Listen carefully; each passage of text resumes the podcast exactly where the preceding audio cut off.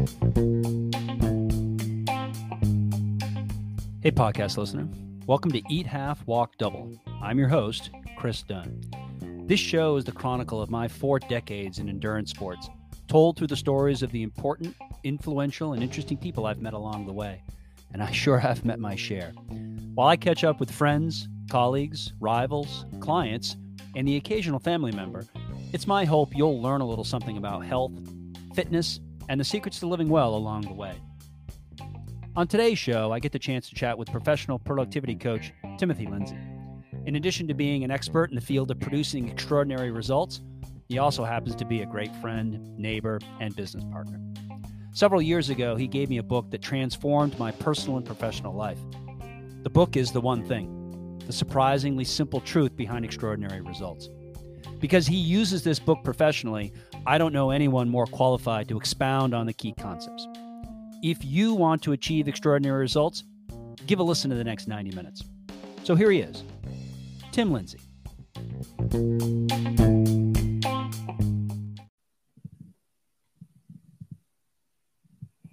Tim, welcome to the show. Hey, buddy, how are you? Hey, I, am I'm, I'm doing I'm doing really well. I, I I truly appreciate you taking the time to uh, uh, to sit down and uh, and chat a little bit. We've got we've got a we've got a lot of things a lot of things to cover. Um, you know, for for full transparency for mm. for the listener, um, uh, not only are you and I really good friends, but we're also neighbors. Um, and in in addition to that, you and I have had, had the opportunity to work together. I mean, we we're we're actually both both past and present. Uh, in the present sense, you and I are co-race directors along with your wife Janina. Uh, we uh, well, collectively... and, and, and and I'm horrified to state uh, it's going to be somebody's senior project this year. Th- uh, that's a that's a very very good Aiden point. Is it, in charge of the uh, the race this it, year. It, it it's truly a family affair. We are prisoners year. and passengers on this boat. collectively, myself and and and the Lindsey clan uh, yeah. uh, race direct the uh, Kingman Farm uh, Trail Race uh, here in Madbury, New Hampshire. Uh, each summer, and and and and then sort of in, in the past context, you and I have worked together in the coach athlete relationship in the past as well, mm-hmm. and so it, you know we we we we have quite a history together, and yep and uh, I, think um, I, I, think we uh, well I know we share a lot of things in common. Uh, I mean, not only the things that we that I just described, but uh, also professionally, you and I uh, you and I are in the same profession now.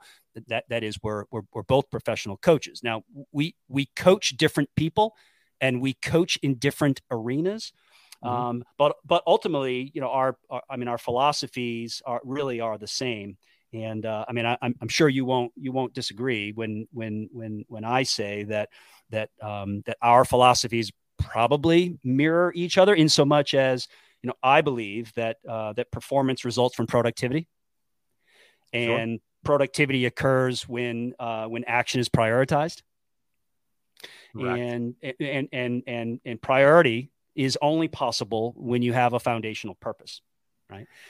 And I think as coaches, our our largest challenge is to help because everybody loves to strategize, right? Let's get in a room. We'll take copious notes. We'll put together a great plan. It's taking the strategy and marrying it to execution. And the glue that holds those two things together is the individual, right? So there's only so much that you can do with endurance athletes. There's only so much I can do with uh, with the the realtors that I coach uh, in the industry. And at some point, uh, they've got to get to doing the things. Yeah, you know, Tim, it's it's I mean, it's interesting that you that you present it that way. I, I was just having a discussion with someone earlier today. Um, and, you know, when when when when someone asked me, you know, like what what what what do coaches do? Uh, and and and what I said to them is that you know, coaches teach habits, right? Clients or athletes or or or realtors, mm-hmm. um, they they execute success or they execute performance. Co- in my opinion, coaches don't coach performance; they coach habits. Because you you you and I both know that um, when when your when your realtors, when my athletes execute these these habits consistently, mm-hmm. then then you know good outcomes are going to are, are going to happen. Do, do you believe that that's the case? Yeah, there's well, there's uh, the A word and the C word, and we're not about to be inappropriate. So the A word is accountability, and the C word is consistency.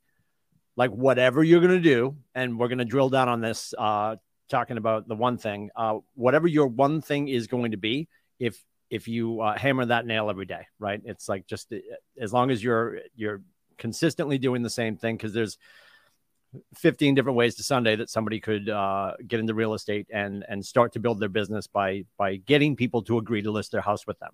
Uh, what are you going to do every day to make sure that conversation is taking place consistent consistently, right? And and then for our for the athletes in the conversation, um, what are you doing on a regular basis? And that we're going to talk about discipline and and habits, right? Because I, I think as kids, everybody hears discipline, they're like, oh, I'm in trouble. Sister Mary Agnes called the house. I'm in trouble, right? So, like, discipline has a very negative connotation for most human beings. And it's not about being disciplined, it's about holding discipline long enough to create the habit. Yeah, so true. Because the bad habit is meet me at the bar. Yeah, Everybody's so in. I'll see you there at 4:30. I'll leave yeah. I'll leave work early, but but a good habit or a beneficial habit is one that takes time. Yeah, and I and I I so appreciate you using the word consistency because um, my athletes will probably will chuckle when they when they hear this conversation and and and, and hear that you brought up that word mm. uh, because I, I, I use that word so commonly and so frequently. Sure. Um, uh, I mean, I truly believe that consistency is the most powerful training variable as, as, we're, as we're talking about athletic sure. performance. Sure. Uh, that it's not it's not how long you go, it's not how hard you go. It's really it's how consistently do you do you perform the behavior. Um, yep. and and and I think but I think that's hard for people to wrap their heads around. You know, initially because they get so hung up in you know how long do I have to go or or how right. hard do I have to go or or how high do I have to climb? It, it, yep. it has less to do with that and it has more to do with do what you do, but do it consistently. Yeah. Well, I mean, nobody's nobody's uh, you know, I mean, and I think we both know this uh, from a from a weight standpoint. Somebody who's getting to gain weight, um, that's nutrition based for the most part. Sure. Would you? Yeah, right. I mean, it's ninety nine percent what you're doing with your fork. Um, and whether you're holding yourself accountable to what you're actually doing with your fork and then above and beyond that it's it's if you're doing that on a regular basis well then then the number is going to change in a positive way. And if you're going to the gym on a regular basis or if you're running your miles on a regular basis it's not worried about doing 18 every day. Are you getting out and running your, your 5k your 3.1 every day? And just creating that habit of doing that. And then it gets to the point i remember when i when i first started to run after i lost my weight it was um looking down at my feet and they were just moving and I actually had the I actually had the thought like, do we have enough milk at home? You know, you know, like, oh, this sucks. I'm gonna die. I hate my life. Right? You just you start to think other thoughts.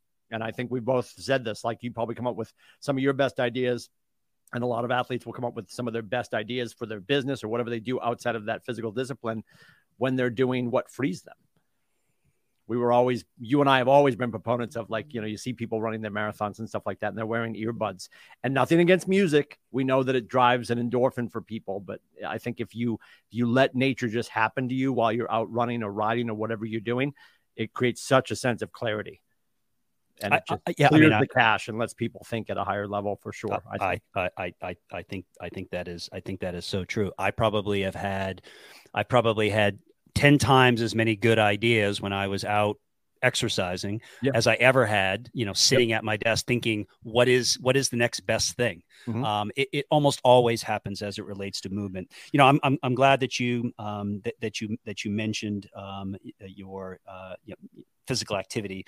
Um, because I, I, I want to make sure that, that the listener understands too that um, that that not only are you, in my opinion, uh, the leading expert on productivity, uh, as it relates to oh, all things. Wow. As it, when as it relates to all as it relates to all things, specifically sure. as it relates to the to the real estate industry, but but mm-hmm. clearly your knowledge of productivity is applicable um, to all people, particularly particularly endurance athletes. But I do think it's important for the listener to understand that you also have some street cred when it comes to endurance sports yourself. Okay, so not only are you an expert in productivity, at you know in the in the real estate sector uh, sure. but you also have some cred uh, sure. in the endurance world in fact um, you'll I've remind me. through many a race, Christopher.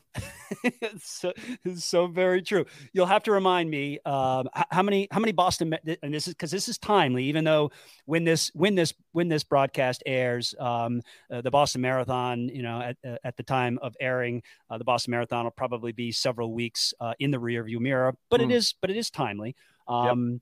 Uh, remind me how many how many Boston marathons uh, did you finish? Uh, now that's important. There's an asterisk there that eventually we'll cover. But how many Boston? Mar- you know what? I'll, I'll state it differently, Tim. Yeah. How many Boston marathons did you start? Um. So five. Thank you. So uh, completed 4.9 with the adjunct uh, when they reopened Boylston, and that's a story for another time. When they reopened Boylston, uh, we'll have to tell the the mile 22 story at some point in the in the future. Um, I did go back and complete the year of the bombing. Okay. And was and we found out on the news the night before they're going to reopen Boylston, and we went and she dropped me off, and we got that done. And we'll tell that story later. But yeah, okay. so okay. five Boston's, um, uh, a handful of other marathons, the Miles Standish, um, a couple of Bay States, and the one in the woods that we will not speak of, the Voldemort of trail races. It, it was supposed to be a 26 2. It was like a 31 6. And as I said to my wife when I cleared the woods, if you had moved on and met somebody else, I would understand. Because I was in the woods, no shame, tons of shame for seven and a half hours. You you you were, I remember I got my money's I, worth, Chris. I remember I remember being at the finish line and helping the race organizers break down the big uh the the the, the big carnival tent that they rented. Sure. because you know what else were we going to do as we were waiting for you to finally finish? Sure. Um and and uh oh, but on this conversation i don't think i was the last human to leave the woods. I, I don't, don't, think, think I, you i don't not. think i was last which is horrifying that somebody actually came in behind me. You were you and my recollect my recollection is that you were not last. But getting back to the boston marathon it was a two-day stage race. It was getting, getting back to the boston marathon um, I, am always interested in because the Boston Marathon is, I mean, it's a really big deal, uh, and and for many people, it's a bucket list item. Yep. You, you, you know, I, I think I think I mean, you and I both know people who, you know, streakers that have done the Boston Marathon oh. an, an, ungodly number yeah. of times. But Scotty Graham, yep. Scotty Graham is one. Um, who, by the way, I'm, I will have on the show eventually to talk oh about oh that, God. that that He's streak, a golden god, which yep. which just which actually that streak includes a couple of years where he he ran the a virtual Boston Marathon yep. on a high school athletic track. Yeah, a, a, a, story for another day. That involves a psychotherapist and a leather recambier, but we'll get to that later. Yeah, he's a maniac. the point the point being for a lot of people, the Boston Marathon is a one and done. So mm. so the first Boston Marathon experience is always a special experience. I'm so what I want to know is what was your first Boston Marathon experience? Uh, well, the coolest thing is I went out for my because uh, as people that run marathons know, you get to um, if you're getting ready for Boston, it's usually like that March 26th weekend where you run your 20. Um, and uh, this is the day before, two days before, I went out and ran my last little jaunt in our neighborhood. And the coolest thing happened is I was running. I don't know if you remember this. I was running up the hill from my house just to get like three in. Well, it would have been three up and three back, about six in and I ran into you. And we had like a, a, a you know, the, I, I joke with my agents all the time. The most difficult real estate to own is the five and a half inches between your ears. And my head was full of all, all the crappy thoughts and just like, you know, and I had to clear some demons and I'm just out running and I ran into you and we had a great conversation and I walked back in and I said to Janina, that was serendipitous to run into you. Then we get to Hopkinton and I take off. And this was uh, my first and my best. And we'll talk about consistency and all that stuff because as I got, you know, once you, you get to your second Boston, your third Boston, and one of those was the Heat Wave Boston year two. That's right. Where they said if you had never run before, you shouldn't run. So and true. Scotty Graham, God bless him, said, You're probably going to lose. I forget what he said, 30 minutes because of the heat. And I lost exactly 30 minutes because it was like a 450 for me. Right. My my first Boston was a 419. Never accused of being fast, thank God. And you were so upset with me in a loving coaching way um, because I told you when I finished, I took on no nutrition and I only drank water the whole time. And you were that. like, "What are you thinking?" And I was horrified. Is, I was horrified and surprised that you didn't die. And this is the dumbest story. Um, and this uh, anybody who knows me well knows that I can be a princess sometimes. So my big thought was, I'm not going to drink Gatorade because I don't want to spill it all over me and I'll be sticky for the whole race. It'll ruin my hair. So I'm mile mile one. There's no there's no nutrition. There's no support. You get to mile two, and they typically go Gatorade, then Poland Spring. And I'm running on the center line because everybody that had run, Jim Johnson and all the superstars are like, just run the center of the road, king of the mountain, run the center, stay on the yellow line. And I'm running on the yellow line, and this lady sees the Gatorade and she cuts across and trips me. So, in my effort, Christopher, to not spill Gatorade on me, mile two of Boston, my first ever, what am I laying in on the asphalt? Gatorade. Because it's everywhere. It's like people spittle and Gatorade and all this crap. And I got up and I'm like, oh, dear God. Um, I finished. I remember getting to Heartbreak Hill and getting down into Cleveland Circle, and I'm gonna I'm gonna drop it into fifth gear. There was no fifth gear because I hadn't taken on any nutrition. Completely uneducated in preparation for the race. I did everything I needed to do, and I'm I'm fully confident that if I had taken on any electrolytes, any any, I probably would have been a sub four. Um, but I 419 was my best Boston. They progressively got worse because I progressively decided I was an expert, and I was just going to get slower and worse at running Boston every year. So I did that for five years, all for charity, of course. Children's Hospital for four for four of them, and then Flutie Foundation for the fifth. Yeah. So tell me, t- tell tell me. Tell me about your experience um, uh, uh, in in the Chestnut Hill area uh, as a as a BC alum, right? I mean, you you obviously went to school. You went to school. You went yes. to school at BC, yeah, uh, and so you obviously you you you had some experience you had some knowledge of what happens on on on patriots day yes um, with this giant race running by the the, the bc campus yes. and everything that's associated with that so you yes. experienced that as a as a the as jesuits a like to call it unbridled frivolity um, there's a different word for it, but yeah. So, um, so you, but but you had experienced it as an undergrad, and then here you are, right? Years mm. later, you are you are actually you're you're you're racing up to that point. Yeah. Um, tell me about because people. I love hearing stories about people's first time listening to the co-eds. Um, you know, when you arrive, you know, at or near campus, and how deafening it can be, and how yeah. uplifting it can be. What was your experience when you when you got to the Chestnut Hill area? Well, emotionally getting to BC for me was awesome, um, and it's nothing compared to the Scream Tunnel at Wellesley. There's no, yeah, there's no, there's no difference. Um, I mean, there's no comparison, I should say. Uh, yeah, super cool because just like you've thought about, like, I, I remember when I first decided I think I want to run Boston and what that would be like, and then getting there, and then, and then, you know, uh, and again, we'll tell the story the other time, uh, another time about uh, the year of the bombing. Uh, that that's when I was receiving tragic news about what was happening. So it's, it's, um, it's a two sided coin for sure. Um, the, the the feeling of getting there and um, and knowing that you're your first time fresh your freshman year running Boston, you think, okay, Heartbreak Hill over, drop the Cleveland Circle. That's when your quads and your glutes show up. That's when your lack of electrolytes show up. And then you turn and you look up and you and you you have in your head as a Bostonian, as a New Englander, I'm gonna make the left into Cleveland Circle and I'll be able to see the Citgo sign. No, she lives a few miles away. You don't see that. And then when you do see that, and you're like, that's right by the finish line. No, it's not. Now, mind you, again, my best ever was a 419. Um, the Kenyans are home. And not like their hotel home. They're, ho- they're the hotel, airport, home, showered, watching it on their news network.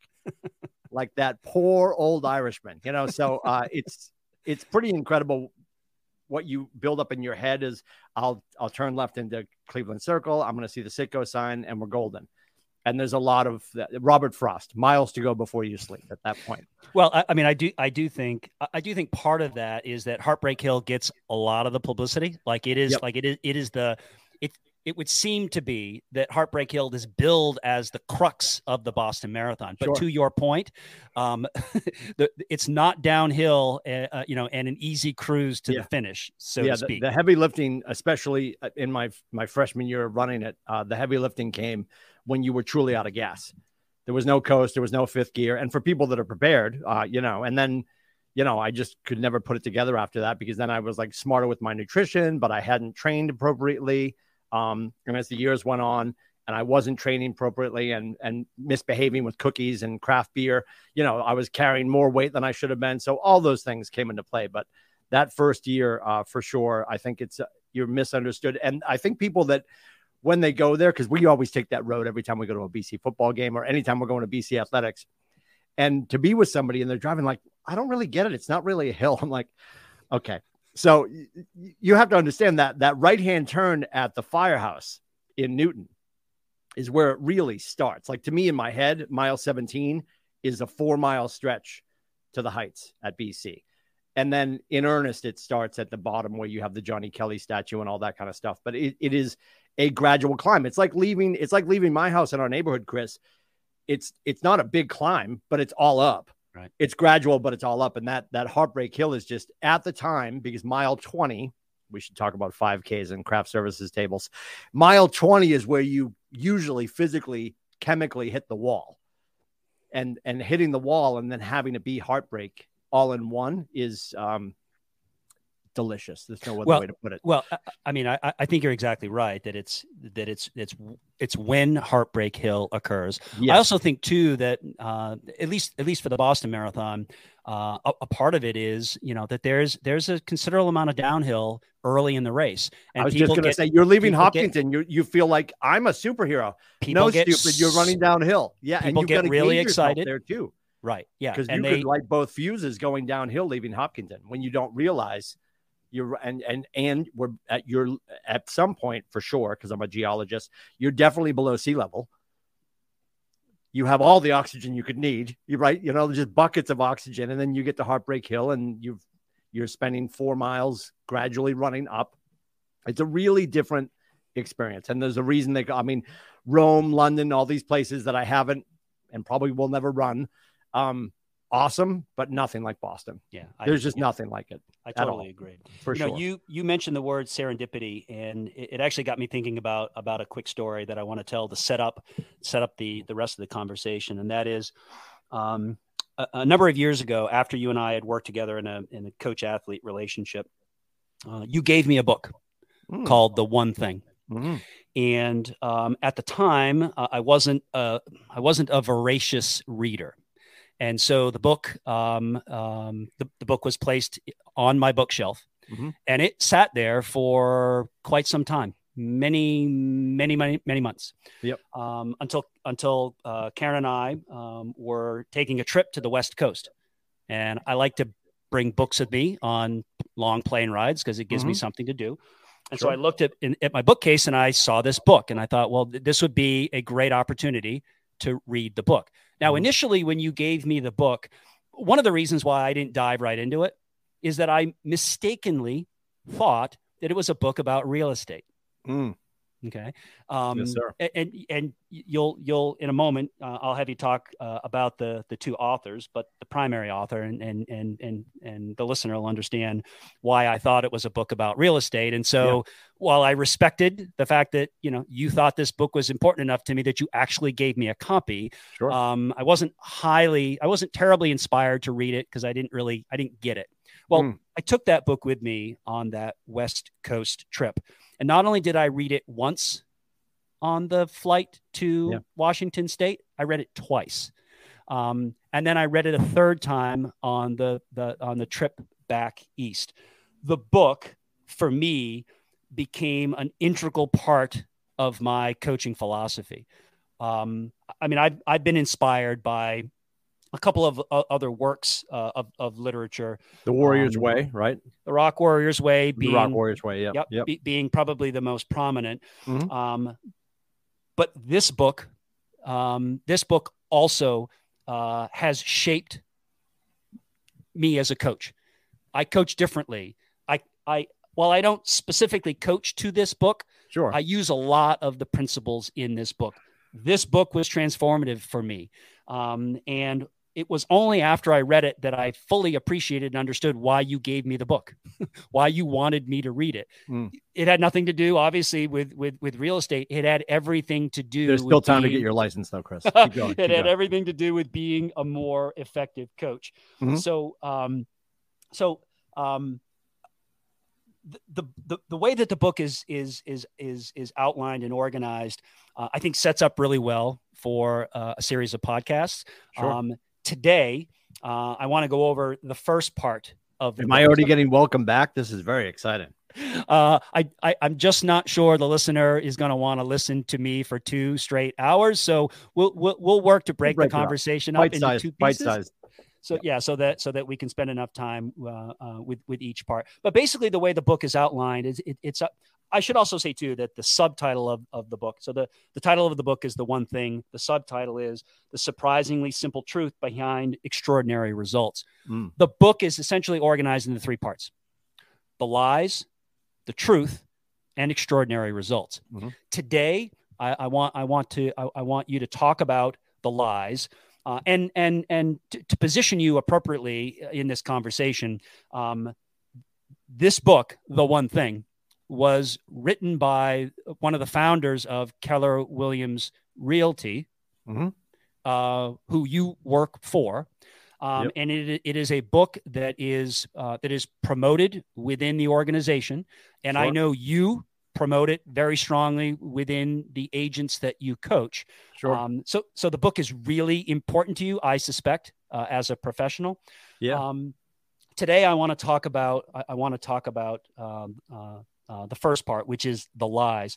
Um, uh, but I've got an, I've, I've got a question for you, uh, two questions for you though. But before we before we get into what those what those lies are, mm-hmm. Um, so I think it's interesting, and I and I wonder what your thoughts are about this. So the, the, the way the way the authors present these these subjects are, as I said, in that order: mm-hmm. the lies, the truth, and extraordinary results. My first question to you is: Why do you think the authors present the lies before they present the truths?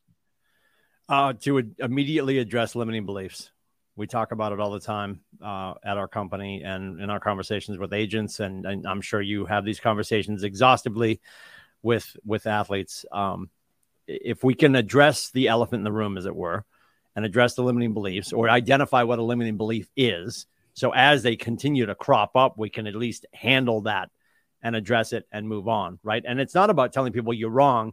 As coaches, my job as a coach is to help um, is to help the individual think differently, right? Uh, I say it all the time. Uh, my fearless leader here at our at our office in in Portsmouth, Nate, uh, I'll catch him all the time and be like, "Don't tell me how to feel," right? The last thing we want to do if we're going to help move people forward is tell them how to feel. That is that is their experience, right? Our job is to help them think differently, and ultimately, you'll hear Gary say this too. Uh, job as a coach is to help somebody think differently so they can get what they want when they want it right? And that's all about correlating and having them author their goal and say, hey, uh, Chris, I want to be ready for this stage race. I want to be ready for um, uh, Leadville. I want to be ready for the Boston Marathon. And then you guys put together a plan. They're all about the execution. Your job is accountability.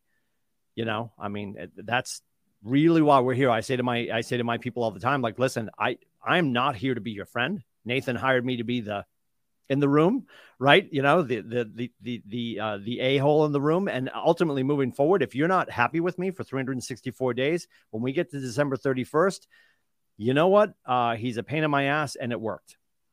And that's really what we're there for. And now we don't develop interpersonal relationships with our people in in in, in both of our roles. Uh, but the the crux of what we're supposed to do is hold them accountable to their goals to their goals. We don't author their goals. There's if they don't have buy-in, if they don't leave my office feeling I put this together, empowered and and backed by my coach, then there's no buy-in. I, I, I totally uh, yeah I totally I totally agree with that. Um, you, you know my my my second question uh, just just about how the book is organized mm. is um, there are so so so the authors present um, six lies mm-hmm. and three truths. Why do you think there are twice as many lies as there are truths? Uh, because we love to skate to the puck that is negative. Okay. All right. Right. Excellent. Well, well, excellent hockey analogy, but y- y- I'm going to need some help. I'm going to need some help working through that one. Well, I I say this to people all the time. It, who do you spend the most time with? Well, you probably spend the most time with your family. You know what? No. It's probably not true. You probably spend more time with your coworkers. I don't know, Tim. You got you got me there. You spend the most time with you. okay, right? Thank you. You spend you spend every waking moment with you. And our internal monologues, which are usually laden with negativity and limiting beliefs and get and moving away from no but and moving to yes and. Right? And if we if we if we can start to have more yes and conversations right? And just on like the potential you've seen in athletes to make life changing nutritional decisions, physical decisions, uh, physical achievements through races. All of that is because they decided to unlock something and have yes and conversations with themselves. If you think about some of the stuff, some of the internal monologues that we have with ourselves in our own quiet time, and then you wrote it down and said, now read that to somebody. Would you ever say that to Chris? Would you ever say that to Karen? Would you ever say that to Braden? And you're like, no, that'd be rude. Well, why are you saying it to you? Right. So I think to address the the, the lies, and you'll hear Gary call them myth um, myth understandings. Right. There's just a, there's a lot of things that we constantly tell ourselves that people will hold on to because what every every person on the planet does is they wake up, they decide what their truth is, which is usually a lie, and then they spend the rest of the day searching for the evidence to edify that story. You know, I, I, I could never finish the Boston Marathon. Now I'm going to spend all day figuring out how to make sure. Uh, I just wrote the cover of the book. How to chapter one, Good right? Point. And we just we we search all day, making sure that we tell ourselves, "You're not wrong. You are right. You can't." As opposed to yes and I can run the Boston Marathon. Yes and and how do I build that plan? And then who do I? You know this, and and most people that have been successful at anything in their professional life, in in, in any endeavor when you were successful, there was usually accountability of some sort, and it's usually tied to a person, right? Anytime you hit an achievement ceiling, it's usually due to lack of a tool, a system, or a relationship. And and I for for most of your conversations, uh, the tools might be some, the tools might be uh, the right pair of shoes they need, or or the climbing gear they need. The the relationship is the coach usually and the system is the accountability. What does your calendar look like? Show me your show me your calendar show me your future. And that's they're going to be in correlation. You know what's your plan this week to get out and run to be ready for boston next year? Oh i didn't do that. Not going to do that. I've got a i've got a muffin schedule and a craft beer schedule but i don't have a running schedule. Well all right cool. Can you imagine tolerating me all day and yet people still people still fight to get on my calendar. Great. It, uh, this conversation is actually bringing back uh, really fond memories. Actually, more, more than more than more than anything else. well, let's let's let's go through let's go through the six lies um, sure. that uh, Keller and and Papasan talk about uh, yeah. in the book. Um, because I, I I mean I really think these are these are fascinating. And to your mm. point, um, what, what did you say? You, you, gotta you gotta skate to the negative puck, I, I or you skate harder to the negative puck. In other words, I think what you're saying, as I understand the hockey analogy, is when the when the puck is in your zone, uh, you're gonna work harder to get it out of the zone. Like in other words, when you're in negative territory, you to use a football analogy, when you're on your own yeah. one yard line, heading, yeah. you know, going out of the end zone, try you got to go 99 yards for a touchdown.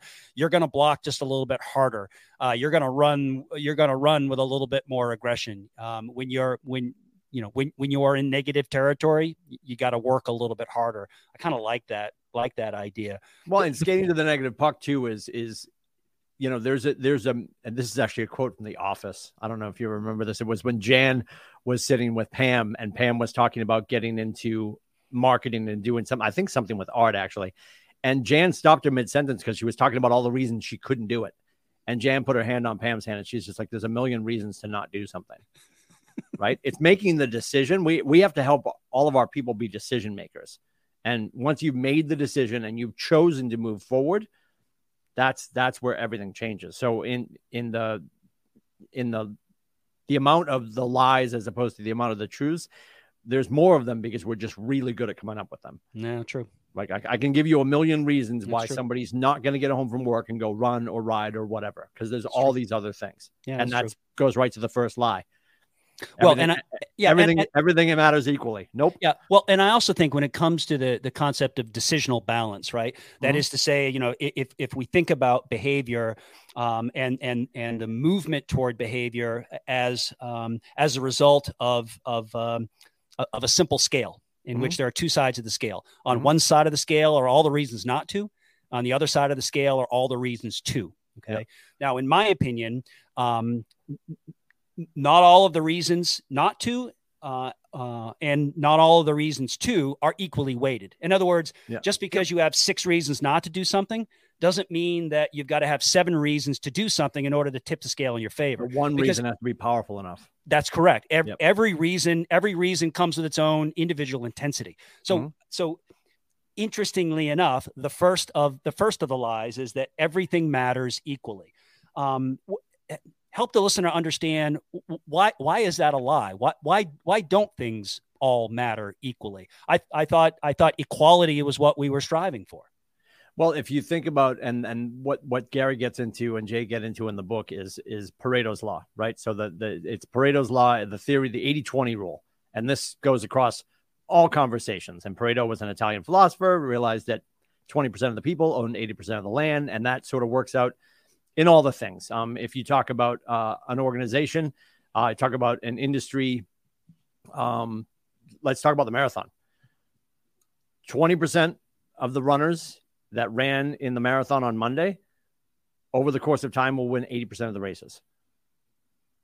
And 20% of the people in your sales organization will do 80% of the business. Uh, and that, so then we have to chunk that down to the day. So there's, there's, and this is where the title comes from. There's one thing, you know, and what then the, it says right in the, the opening of the book, what is the one thing that you could do that such by doing makes everything else um, easier or unnecessary. And for a lot of our athletes, it's going to be get up and go for that run, uh, make a better nutritional decision, you know. And there's a those a there, there could be a lot of one things, but in the moment, what's most important. So as you start to break up your day, and this and most of our athletes and most of the people that you work with. Um, and you have a lot of semi-pro and professional athletes you work with, but a lot of these people are trying to figure out getting ready for their next event and heading off to Liberty Mutual, right? So when it comes to their athletic prowess, like what is my 80 20 rule there? I know that I have 20% of my 20% of my efforts are going to create 80% of my success. So what's the one thing that I can do today that will take care of that category of my life? And it's in here. They've got the seven buckets, right? Your physical, your faith, your job, your interpersonal relationships. So in that regard, with your with your your your physical prowess, like what's the one thing that you could do? And if it's go for a run, do it and and then eat your vegetables. That whole theory of eating your vegetables first, do it in the morning. And they talk about this in the book as well. Is will call is not is not always uh, always available. Like willpower is not on will call. Like we get we get to grab our phones and probably I've got a charger on my desk. You plug it in at the house, whatever the case may be. But when your battery's dying on your phone, you can plug it back in. And yes, the power of a 10 minute nap, sure. And your battery's just going to be drained towards the end of the day.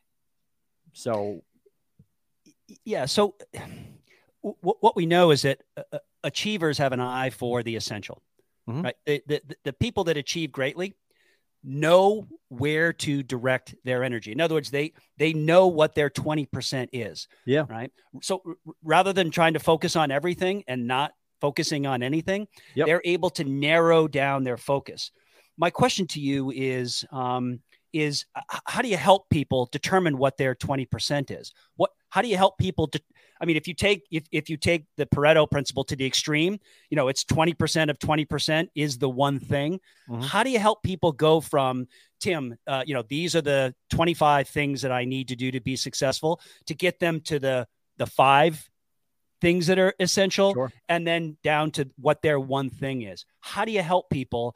How do you help people sort of overcome the the lie that everything matters equally? How do you how do you how do you how do you how do you employ um, uh, the Pareto principle to the extreme to get to that one thing? Well, everybody's got their everybody's got their their genius zone. So uh, for for the athlete, it's um, you know what can I be doing and what can the, you know and again for for most of our athletes, they are heading off to their full time job and they still want to do really well with their upcoming event. So in the given day, when you everybody does this when they get to their office or whatever, you make your list. You probably made one today, Chris. Did you write down the list of things you're doing today? And there were probably 11 ish, 12 ish things. True. Then the important thing as a certainly as a business person is go back through that list and start to decide what does your face have to belong to? Like what are the things on my list that that that I have to be a part of? What are the things on my list that I could we I call it do delegate and dump. What do I have to be a part of? say okay, say say that again slowly because that's really really good. The three D's do, delegate, and dump. Okay, I like it. There, there are the things that my face has to be a part of. I'm essential in the conversation. There are things on my plate that someone else could do for two reasons because someone else could do it or somebody's better than you at it. And this is about parking our ego, right? So if you're if you're you know, and this is you know, if you look at you know your professional life or as a professional athlete, Tom Brady is not worried about picking up the groceries. Somebody buys them. Tom Brady is not worried about cooking. He has a professional chef, like all those things. So you start to delegate things out and you create leverage. Well, Tim, I'm a, I'm a new athlete. I'm just trying to get ready for my 5K next weekend. Okay, smaller scale, but you'll grow into that conversation if that's something you truly want to do. And then there are things on your list invariably every day that no one should touch. No one in your life that you love should touch. And we do this, and this is what this is why so many people, and I know you hear this with your athletes, they get to a certain place in their life where their weight is up or whatever, and it's because we become, become yes men and yes women because nobody wants to displease the loved ones in their life. So, what on your list, if you really look at it, doesn't benefit your business, your physical well being, or your loved ones? Light it on fire. And that's hard for people to do, but Gary's a big proponent of this. Like, uh, eventually, if you don't take care of you, you're not going to show up to take care of others. Yes, I, I like say it's that just you know we joke about this all the time. You see a lot of old men and a lot of fat men, but you don't see a lot of old fat men. That's true. I'm I'm picking on me right now because I'm carrying around more cookies than I should, right? But I mean that that's the thing, right? Without fail. So so um, if you go through the do delegate and dump and really scratch through that, it's super important. And that and because people has have their list of all the things they should do. And I remind my agents every day, I do not want you to should all over yourself, right? like the should do list is just a list of stupidity. Get it down to what your face should be part of, and then delegate the rest. I, I, I, I, I like the three Ds. Uh, Yeah. I'm writing that down and I'm Yep. using it. The second lie that uh, that the authors talk about is the is the lie of multitasking. Yeah. Um, uh,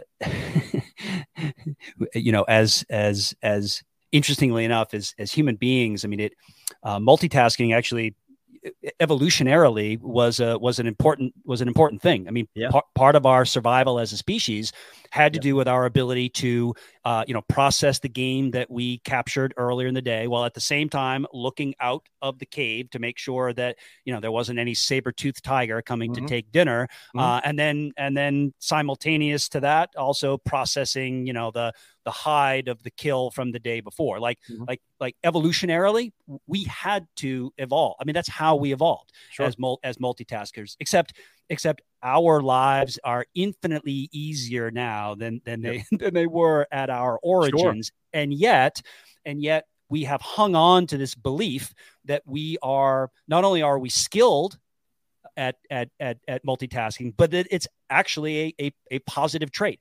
You know, it's celebrated when you are a multitasker. Yep. So what? So why is multitasking a lie? Well, it's well. First of all, it, multitasking. You talk about our lives being easier. Uh, proliferated by technology, and and the number one thing. Uh, I'm sitting here at my desk. I've got an M1 Mac Mini. It's a smoke show. She flies. She does all the things, and we get stuck in our head with our phones. It's the latency of the human eye that watches our phones or watches any of our tech do things, and it feels like they're happening simultaneously. My computer's multitasking, my iPad's multitasking, my phone is multitasking, I'm multitasking.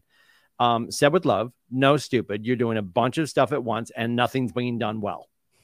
Like just honest conversation, right? So, in the grand scheme of things, when we say that we're doing that, and the problem is what invariably ends up happening is we have to keep, we have to reorient every time.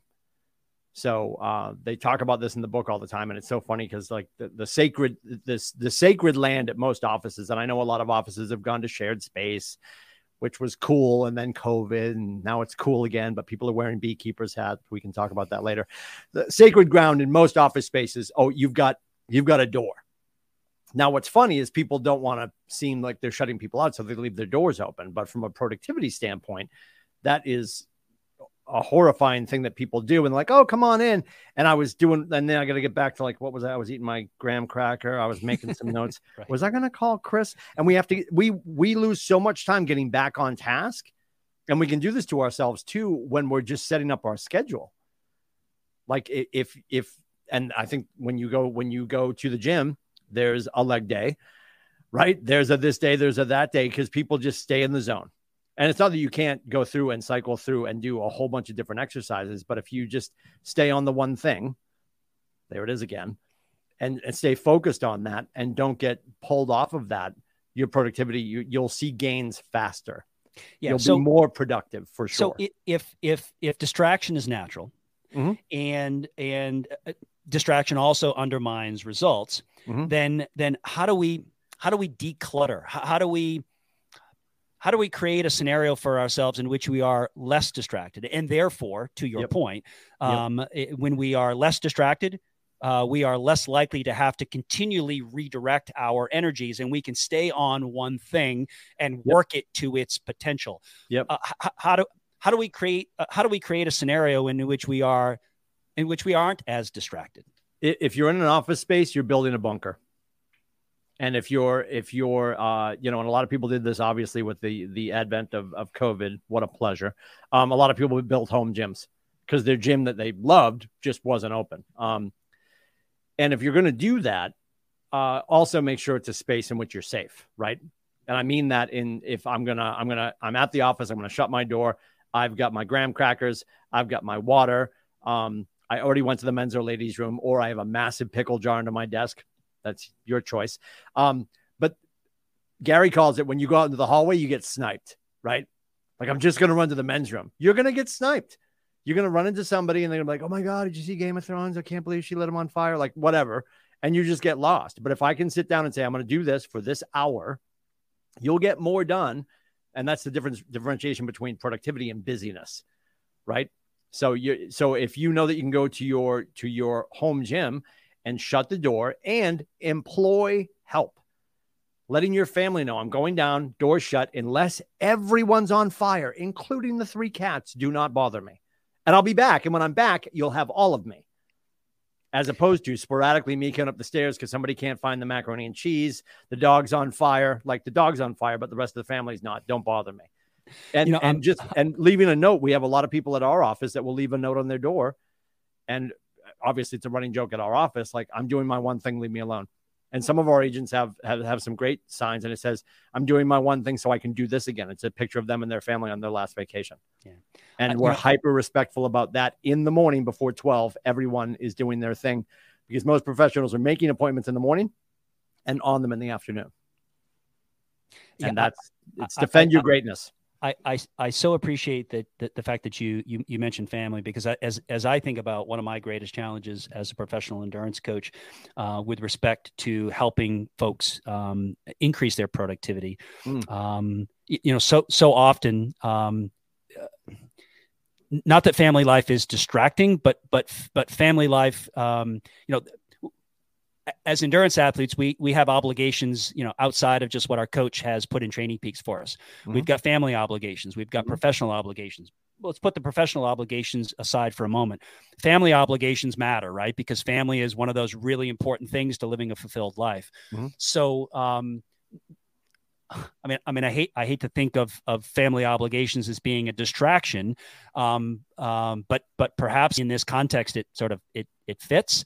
Um, you know, how do you how do you multi how do you multitask as a parent? Uh, how do you parent and also take care of your own needs at the same time? Well, this is about getting buy-in from your family, right? Mm. Um, you know, if and and we do this a lot with uh, we have a we have a class at our company called Bold, and when we're in the seven weeks of Bold, our agents are you know uh, usually uh, setting more appointments, doing all the things, and just building better businesses because they're purposeful and it's an added layer, layer of accountability. To go home to your family, it's it, to me, it's the bikini photo on the freezer, right? This is where this comes from. So, uh, coaches, and I know um, you and I have these conversations all the time with our people. Is are, do you want to coach to consequence or do you want to coach to um, celebration? And I, I think a lot of coaches in, in, in professional conversations will say, I'm going to coach consequence. So if you don't do this, what is the negative that happens? And this is goes right back to skating to the negative puck. Like most people, you would think, hey, if if if I'm going to talk about pleasure and pain, most people will work harder to avoid pain than to move to pleasure. Um, as a coach, I've decided that the buy-in is most important. So this is why I coach the celebration. So, all right, Chris, um, you want to con- you want to complete X by the end of the first quarter. So what I want you to do is go home to your family and let them know that you're going to complete X by the end of the first quarter. And when you do, how would they like to celebrate with you? And it doesn't need to be Disney or the Taj Mahal. It could be it could be going over to the ice house in Rye to get ice cream. But in that moment, when you're with your family and everybody's got their chocolate chocolate chip, right? You know you created that moment. As small as that moment is, you created time with your family. You're you're quietly celebrating something you achieved, and they all had buy-in. So when they know that you don't have your next listing appointment or whatever, or you didn't run your six miles to be ready for the race on the weekend, they'll be like, Dad, get up, stupid, go run. Or Dad, make one more phone call and get the next listing because they've got buy-in and they know about it. And I have my I have my agents actually send me a picture where they're holding up a piece of paper that says, Dad's gonna X, buy Y, and when he does, we Z. Yeah. And I know at that point I've got buy-in from the family, and that's all that really matters at that point. And that's why I think celebration is stronger than consequence. 97% of coaches on planet Earth will argue with me on that. I'll die on that hill. Uh, I'm in the three percent that um, okay. that that that that 100 percent uh, agree with you. Uh, I mean, I, I, I talk a lot about um, uh, that uh, rather than fearing failure, um, we uh, we we embrace the joy of achieving greatly, mm-hmm. which essentially is the same thing. I mm-hmm. I, I I never use fear. Uh, as a as a motivator. I always use the love of achieving greatly as yeah. the motivator. It, it it it it we share that exact same philosophy. It changes everything. And getting back to real quick about you know guarding our time, there's two other categories that I think that you love to use moving forward. Usually, in an office space or even at home, uh, anywhere where we're being upended by somebody or something, right? Um, because again, our lack of achievement could be tied to the lack of a tool system or relationship, or a negative tool system or relationship. And I'll I'll it it could be two separate people. It's usually the same person. Identify in your life and in a professional environment if you're struggling at work, if in your in your athletic environment you're struggling with your goals, um, track what you're doing. Whether you're tracking nutrition, tracking your tracking your movement, or at the office if you're tracking 15 minutes. And this sounds really granular, but track your progress at the office in 15 minute quadrants. That's a pain in the ass welcome, right? So you do this, and what you're going to identify are the, the energy vampires and the time bandits in your life. These people swoop in, load you up with negativity, waste your time while they're doing this. this is why it's usually the same person, and then skate off. And you're like, and you're looking like, was I eating my graham cracker? Was I going to call right? You have to reorient again because you let this moron into your space, said with love. So shut your door, guard your space, and start to identify those people. And it's not that you can't have a relationship with them or work with them. Obviously, you're not going to get a boss and be like, "You got to let Stacy go. She's a pain in my ass. She's my she's my energy vampire." Where did you hear that? Right? but if you identify that, and then just ask for grace, like, "Hey, Stacy." I can't wait to talk about Game of Thrones. Ended seven years ago. Um, but my door's shut because I'm going to Hawaii with my family. Cool. Awesome. See you at lunch. And if they can't respect that, then they have to have a conversation with themselves about what they are or aren't doing for their families. I think, I think, I think that scenario plays out in every mm. office situation. Thousand percent. Um, yep. I mean, all of the time, and and and typically, um, because these people are coworkers and colleagues we have a certain level of uh, uh, of, a, of a relationship with them and i think it becomes infinitely more difficult to say tim I just can't right now. Oh yeah, because we don't want to we don't want to hurt their feelings. Mostly because we got to see them tomorrow morning right. when they walk in the office.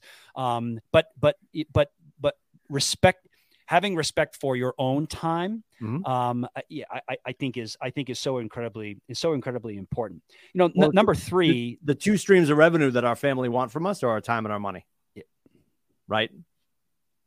So if you're not getting home faster with more money in your pocket from a professional engagement, your job, then what are you doing? And that's the, the, the that's the hill that we challenge we're challenged with every day that we're here because all of my people are independent contractors. You know, the best part of being a realtor is you're in charge. The worst part of being a realtor is you're in charge, right? You're in charge. Yeah, yeah. It's so yeah, it's so true. Mm. Um, number number three is is is is infinitely fascinating to me. So the the third lie is the lie of a disciplined life, mm.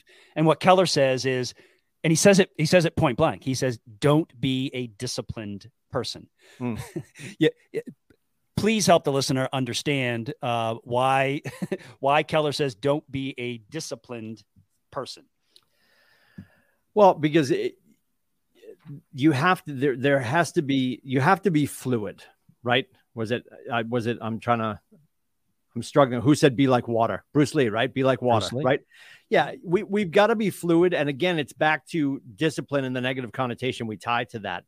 We have to create a sense of discipline for long enough for the habit to be habitual, right? Like that's really what it comes down to. Um, and there's there's there's arguments all over the place. Uh, I think for the most part, Gary settled on 66 days. 66 days is the time frame in which you will cre- you are able to create a positive habit that will stick. I've heard people say 21. I've met me. I'm a 66 day kind of guy. Um, I think that's because at that point you're doing it effortlessly and actually tied to the one thing website. Um, there's a calendar that you can throw up on the fridge under your bikini photo for the ice cream, and you just check the box and just make it super simple. If you're struggling with with incorporating discipline to create a healthy habit or any habit, any positive habit, just start with um, I'm going to get up and I'm going to meditate or pray or read before I get ready for work. And if you just do that for 66 days, you're done. And if you if you miss a day, you start over again. You'll eventually get there. And you're also going to find out what's really important to you. Because your desire to get, I mean, I remember Chris when I was running, getting ready for Boston. Like that's if you live in New England, you're getting ready for Boston and it's February 12th. It's hard. And the and you hear the ice hitting the window. My excuse would I don't want to wake Janina. You know what I needed to start doing? Super simple little thing, but but protecting my environment and and and building my bunker. Take the clothes out of the dresser the night before. Lay yes. and, and lay out lay out your greatness. Yeah. So when you wake up, your uniform is ready. Little yeah. things like that. Yeah. You know, yeah. and if I, I mean, I, i doing that, you're going to start then, then getting out the door is easier. Right? Yeah. I, I call that, I call that physical intention setting, right? Mm-hmm. I mean, there's, there's intellectual intention setting, you, you making your mind up the night before, this is what I'm doing tomorrow morning. And then there's the physical intention setting that is laying out your gear yeah. uh, outside of the bedroom so that there yeah so that you don't cause that disruption. You know keller says something really interesting um, in in that chapter in in uh, on a disciplined life. He says he says in fact you can become successful with less discipline than you think for mm-hmm. one simple reason. Success is about doing the right thing not about doing everything right. Yeah yeah, I mean, it's there's some stuff in there that you're just like, and I, I love that you read it on the airplane because it is an airplane read. I've always joked that it's definitely an airplane read. Um, yeah, you read some of these things, you're like, well, I knew that. Did you though? Did you? Are you sure? You know, just to to hear it again, and it's it's, you know, I, as a coach, you know, our job with uh, with your athletes and and in in professional conversations, it's just to help them call the right play and to have them hear the right thing. And that's the other, like, you know, I'll steal from Buddha, right? When the, when the student is ready, the teacher appears. Because you'll read this. Anybody who reads this book or any book or watches any movie is certain things are going to jump out to you at certain times because your interpersonal relationships are different, your business is different, you're older, your family life is different, all that kind of stuff. So to hear that and think about it, I, and that's that's people's paralysis and getting started, right? And I don't know all, all, the good ones are stolen. So I'm just I don't even know who to quote for this. Um, you don't have to be great to start. You have to start to be great, right? Yes. And everybody's waiting to be like for for yes. for people in professional, uh, especially in a real estate mindset. I'm waiting for my website to be done. I don't know if the baby blue on the back of my business cards is right. That's not keeping somebody from listing with you. You haven't opened your mouth and talked to anybody, right? I don't know if I'll ever run Boston. Well, no, couch to 5K. Let's start there. Put the cookie down, right?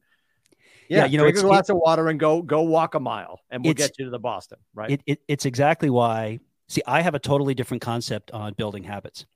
Um, I, I don't think it takes 66 days. I don't think it takes 80 days. I don't think it takes 22 days. I think it takes one day to build a habit. The point being that um, that I think people can become paralyzed by the notion of the thousand mile journey, mm-hmm. when in reality, you don't you don't have to go a thousand miles you literally only have to take one step and then you have to take another step and then another one mm. and another one and eventually, you, eventually, you're moving toward you toward where you need to be. So for me, rather than rather than setting people up saying you got to do X for certain, you know, so and so number of days in order for yep. it to become habitualized. Yep. No, really, all you need to do is do it today. And then you got to, and then tonight, you got to set your intention to do it again tomorrow. Yep. Keep so, doing it one day at a time. Yes. Well, well, I mean, it, it kind of gets to it kind of gets to, to to to to what what Keller says in that chapter, and that is build one habit at a time. Mm. Right. I'm, I'm, again, I mean, his his his quote is really eloquent. You don't have to do all the things really well. You just got to do you got to just do the right thing. You got to do the thing that matters the most yes. today. And that's why all things are not equal. Yes, that, that, that there's. So I'm gonna I'm gonna throw out one more book real quick because it goes back to the, what you just said. Yes. Please. Um, I I kept tripping over this. Like there's seasons and things keep showing up in your social media, and I'm a TikTok kid. Sorry. Uh, don't cre- I'm not a creator, just a just a voyeur, and that sounded gross. So let's can we erase that? Um, so there's a book that I kept hearing quoted, and there was this one guy that kept talking about it. It's from Charlie Mackesy. It's called "The Boy, the Mole, the Fox, and the Horse," and it's it's uh it's sort of like it's not a graphic novel, but it's pictures and words. It's really for your kids. I've been I've been using it for my kids here at the company, and I just usually I use one of them once a week uh, in the morning when I'm talking to all the agents and uh, the boy, the mole, the fox, and the horse. And the quote is a conversation between the horse and the boy. And all the characters keep having these little conversations. Like the first one is the the mole asks the boy, "What do you want to be when you grow up?" And he says, "Kind." Like just simple little breath of fresh air things. Uh, the horse is talking to the boy in this one particular quote, and the boy says to the horse, "I can't see my way." And he's talking about looking through the, the forest. And he goes, "Can you see your next step?" And the boy says, "Yes." And he goes, "Well, then just take that." and it's like right you know and i'm like 50 and i'm like i'm not crying you're crying and i'm in the office by myself right you know like what is happening but what, what but to hear that again at the appropriate time and that's what the, all this is about. Are, are we are we learning based are we able to stay curious and be open to new experiences? And the understanding that employing help and employing others and leverage through others right? You can go fast alone or you can go further with others. And, and which which you know which trip do you want to be on?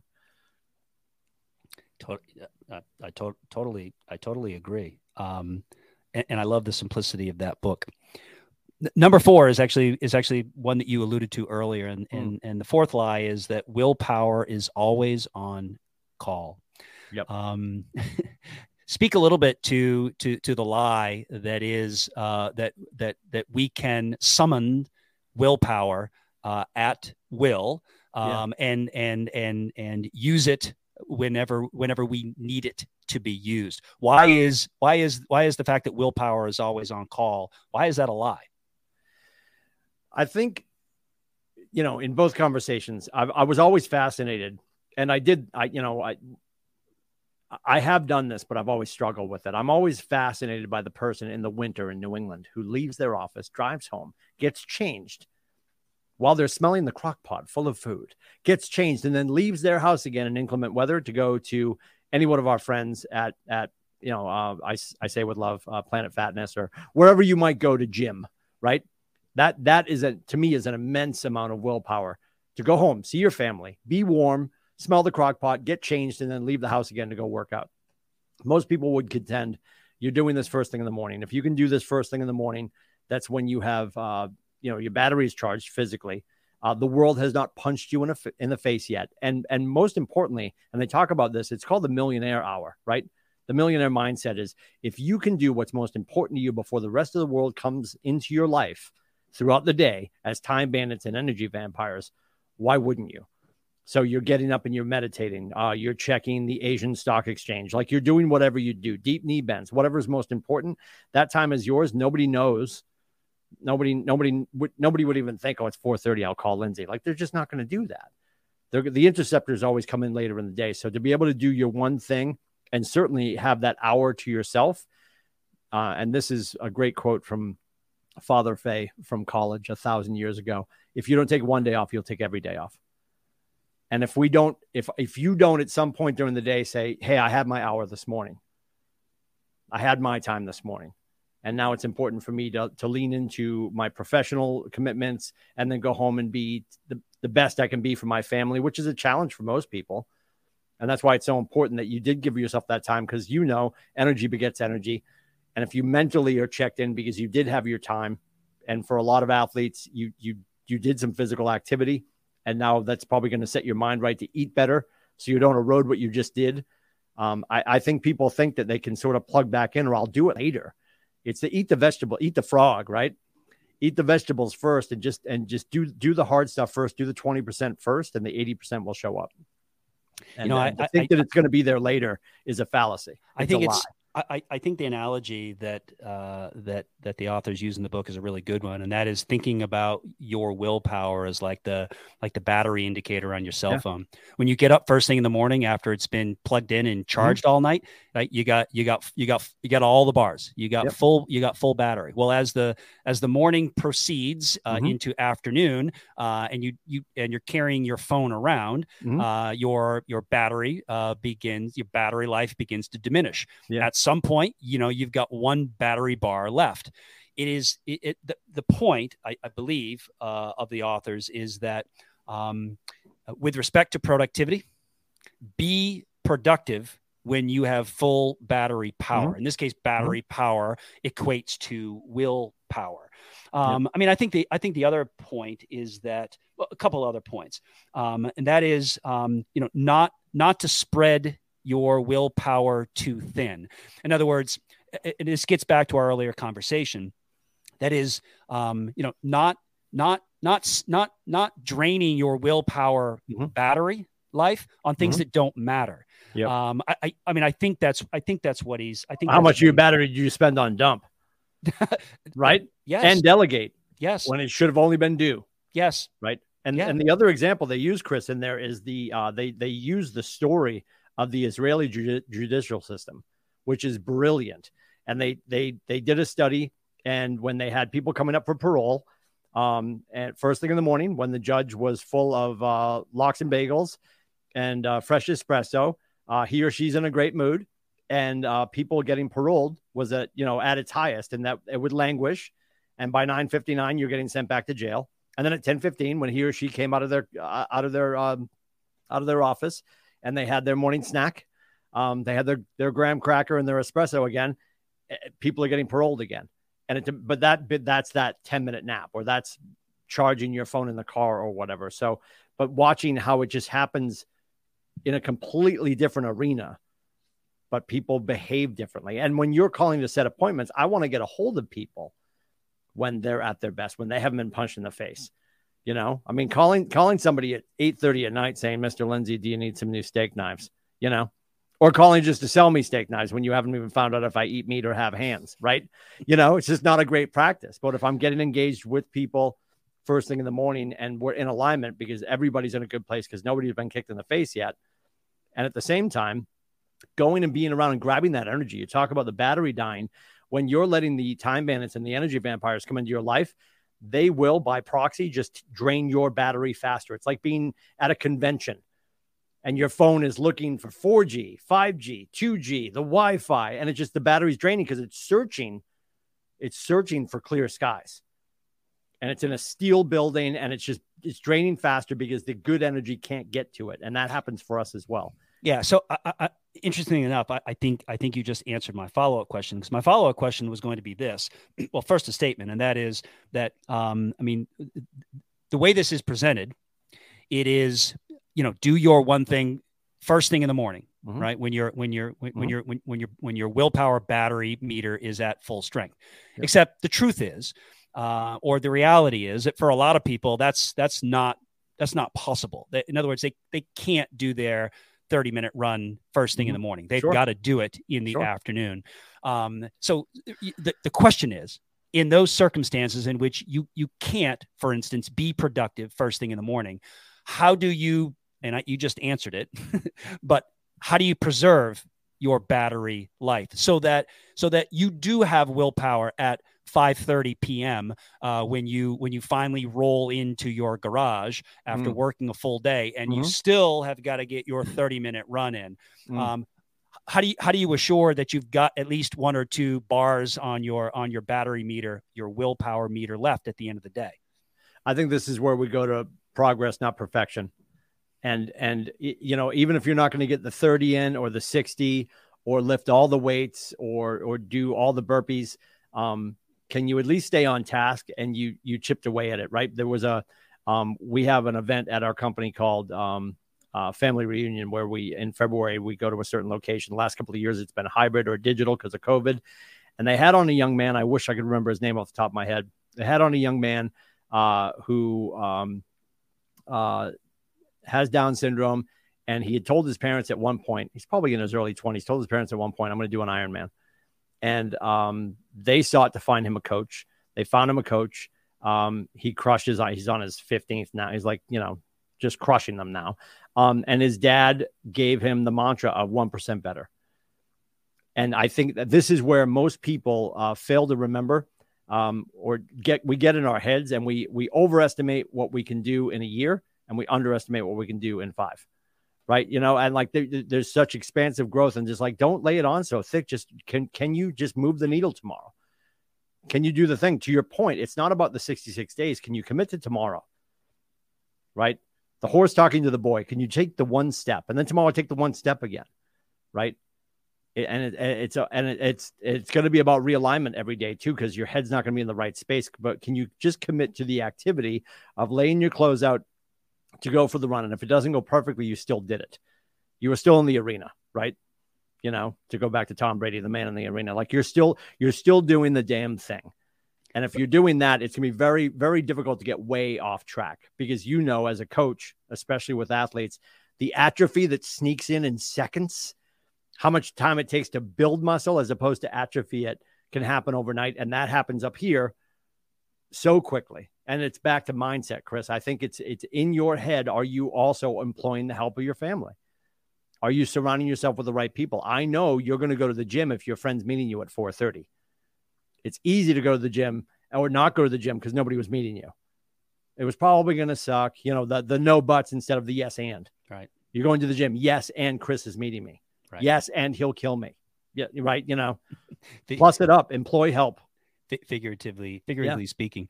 Uh, the, the the fifth lie is, is is actually the most common one that I I I have to help mm. athletes overcome, mm-hmm. and that is because it, it I hear athletes use the expression of "I have to find balance." The the, the fifth lie is the lie of a balanced life, mm-hmm. and uh, again, of, of all of the of all of the six lies that that Keller lays out as a preface to the truth, um, this is the one that I spend the most time helping people redirect on. Mm. Um, so, what, what, why, why is living a balanced life? Why is the search for a balanced life a lie? It's impossible.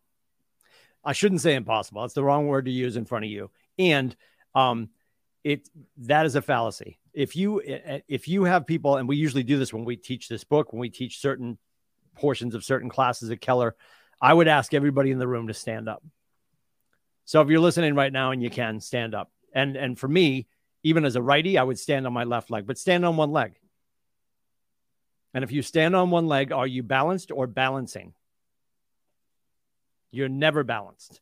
It is not happening. You're never balanced. And the one of the best quotes, and he's got so many. And one of my favorite quotes from Jack Welch, who we just lost last year. Great guy, was the CEO of GE for years. Um, he had a great quote a long time ago. Um, our businesses will rise and fall on the content and frequency of our conversations. Probably stolen, but I heard him say it last, so I'm going to give it to him. He was on stage with Gary Vaynerchuk, and Gary V is uh, he's got a huge media company. Uh, moved from Belarus uh, years ago when he was like five.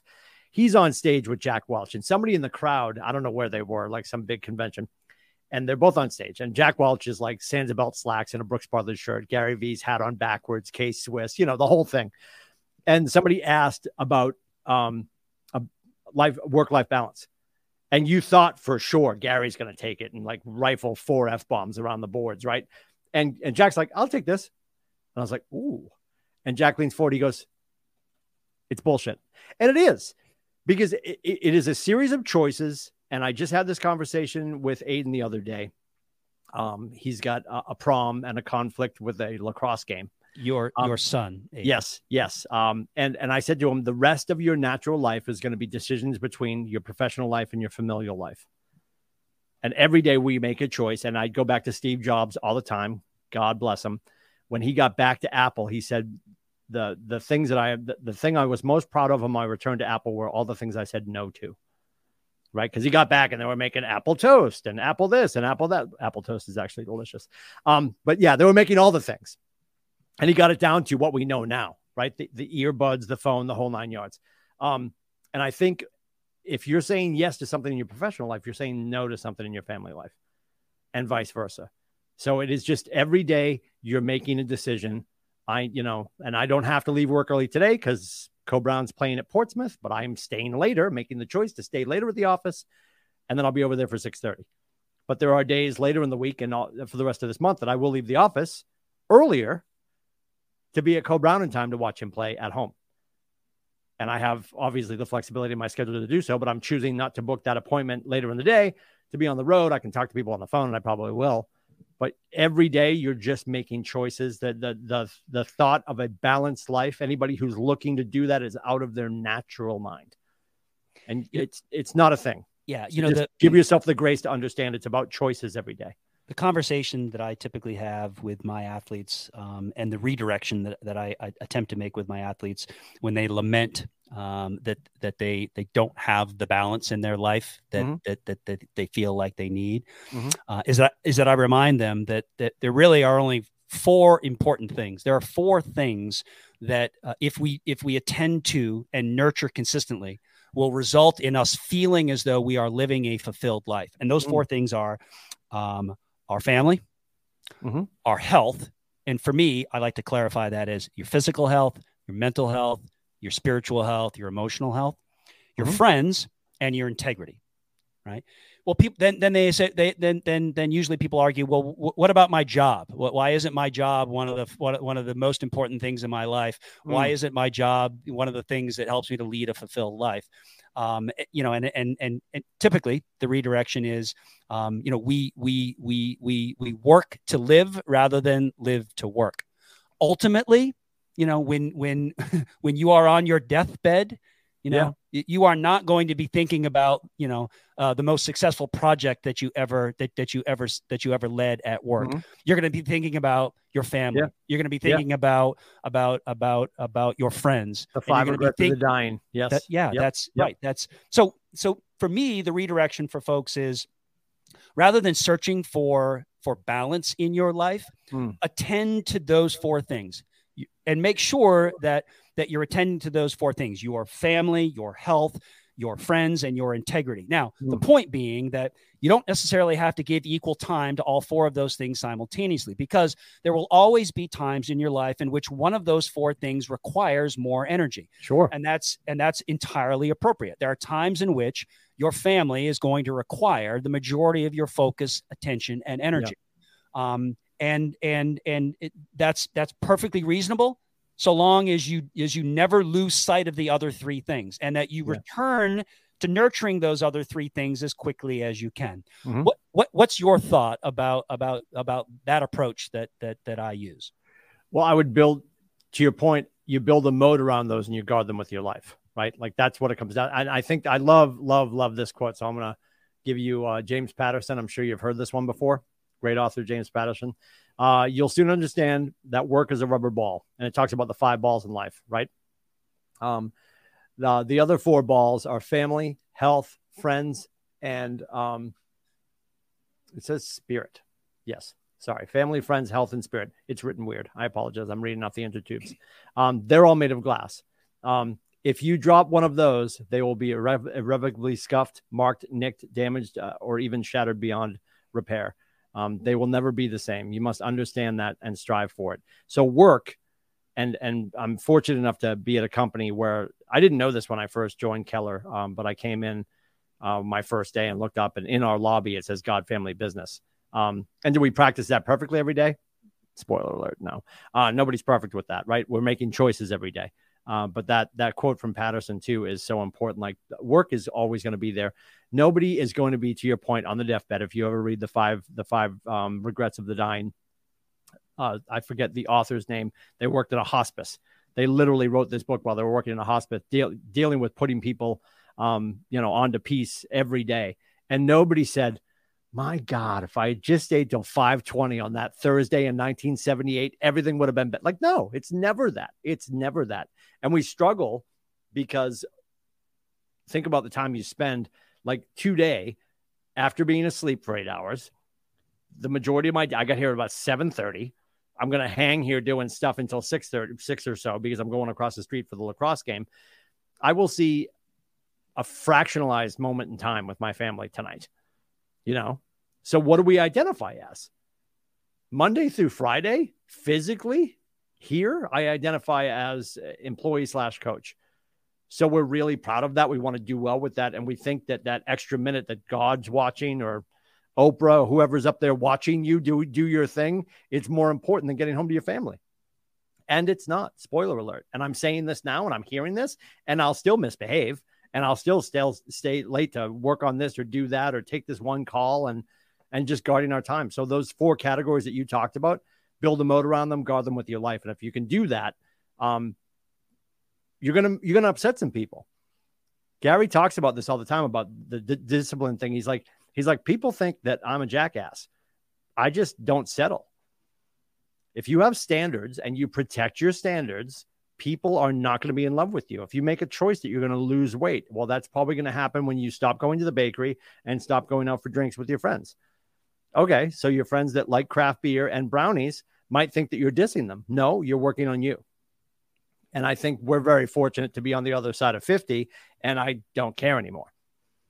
But in your 20s, 30s, and 40s, you lean into that and you're like, oh my God, what are people thinking? They're not thinking about you. They're thinking yeah. about their stuff.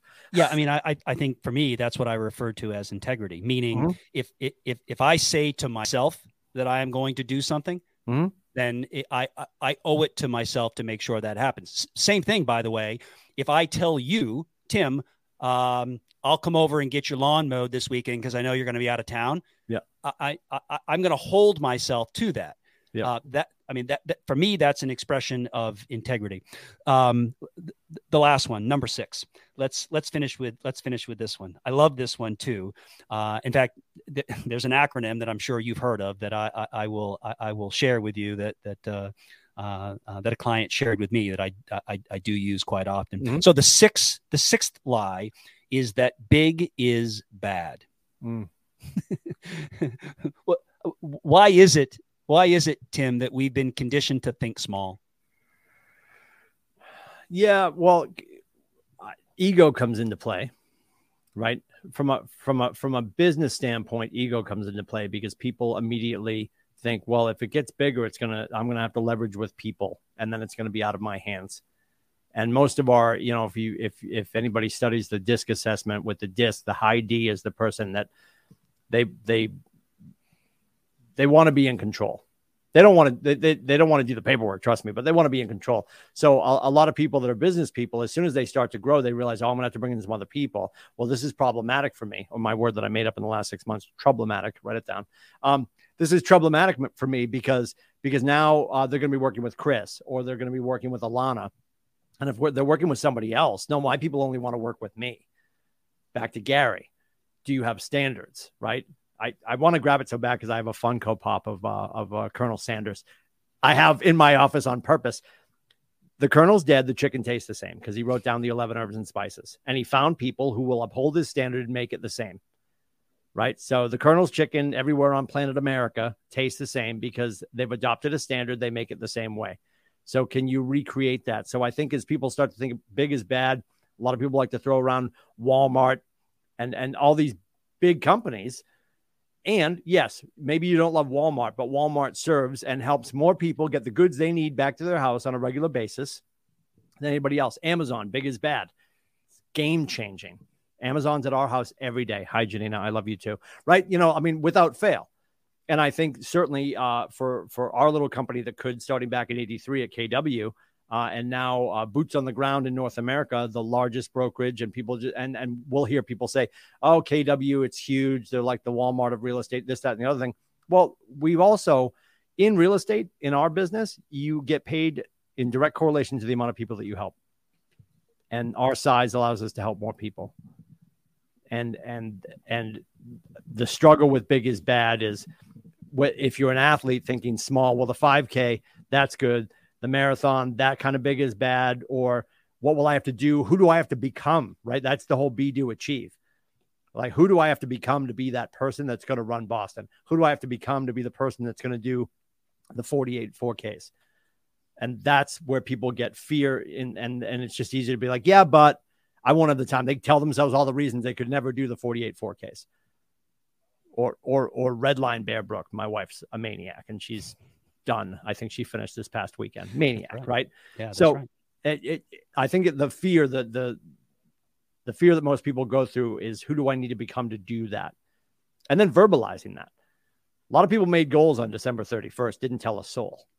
It's when you tell somebody i'm going to do x y and z right? Yeah with with with with my athletes interestingly enough um, we on on on january 1st um, i had a note for them in TrainingPeaks for mm. them to list their uh, their BHAGs, their big, hairy, audacious goals. Mm-hmm. Now, I that that's stolen from a client of mine named Frank, mm-hmm. um, who who described BHAGs, his BHAG to me. He was talking about it uh, earlier that fall, and I thought, you know what, I love that. Mm-hmm. Um, I'm going to steal that. Uh, and so I, I, I, talked about that with with my with my athletes. Think big. What what mm. are your BHAGs? And mm-hmm. and by the way, I think I think I I, think I think sometimes um, we can we can get into this comparison game, right? And we can we can diminish we can diminish our potential by thinking, well, you know, uh, Tim Lindsey, he runs marathons. There's no way I can run a marathon. So, you know, is a is running a 10K really a big, hairy, audacious goal? Well, it running a 10k could be if you don't run right so so i think i think sometimes we we we, we get trapped into this uh, this this concept of comparison right mm-hmm. and and we don't we can tend to diminish what is big hairy audacious and and and and and uh you know and and big hairy and audacious for us because we're comparing ourselves to other people sure yeah well and that's we talk about that all the time um, with our businesses is don't compare your insides to other people's outsides.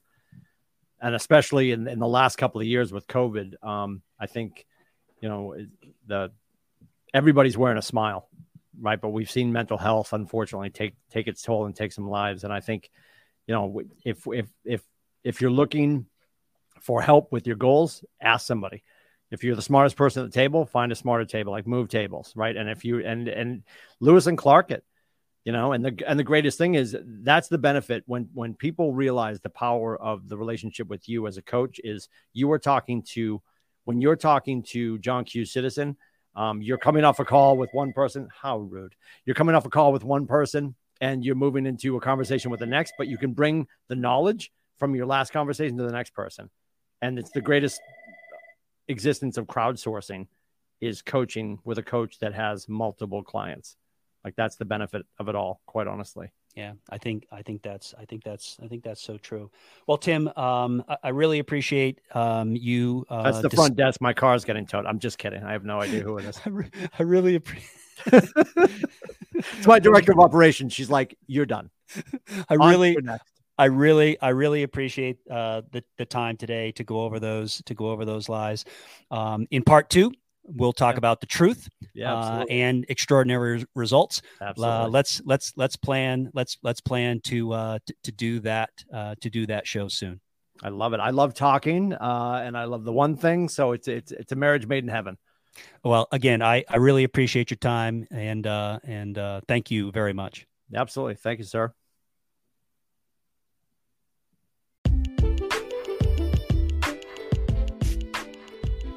Now I think you understand why I asked him to be on the show to talk about productivity. Like literally, he lives and breathes it professionally every day. You know, the the six lies that Keller talks about are such a great place foundationally um, to to to begin this conversation about producing extraordinary results. And Tim, he's so spot on. How often is our list of can'ts twice as long as our list of cans?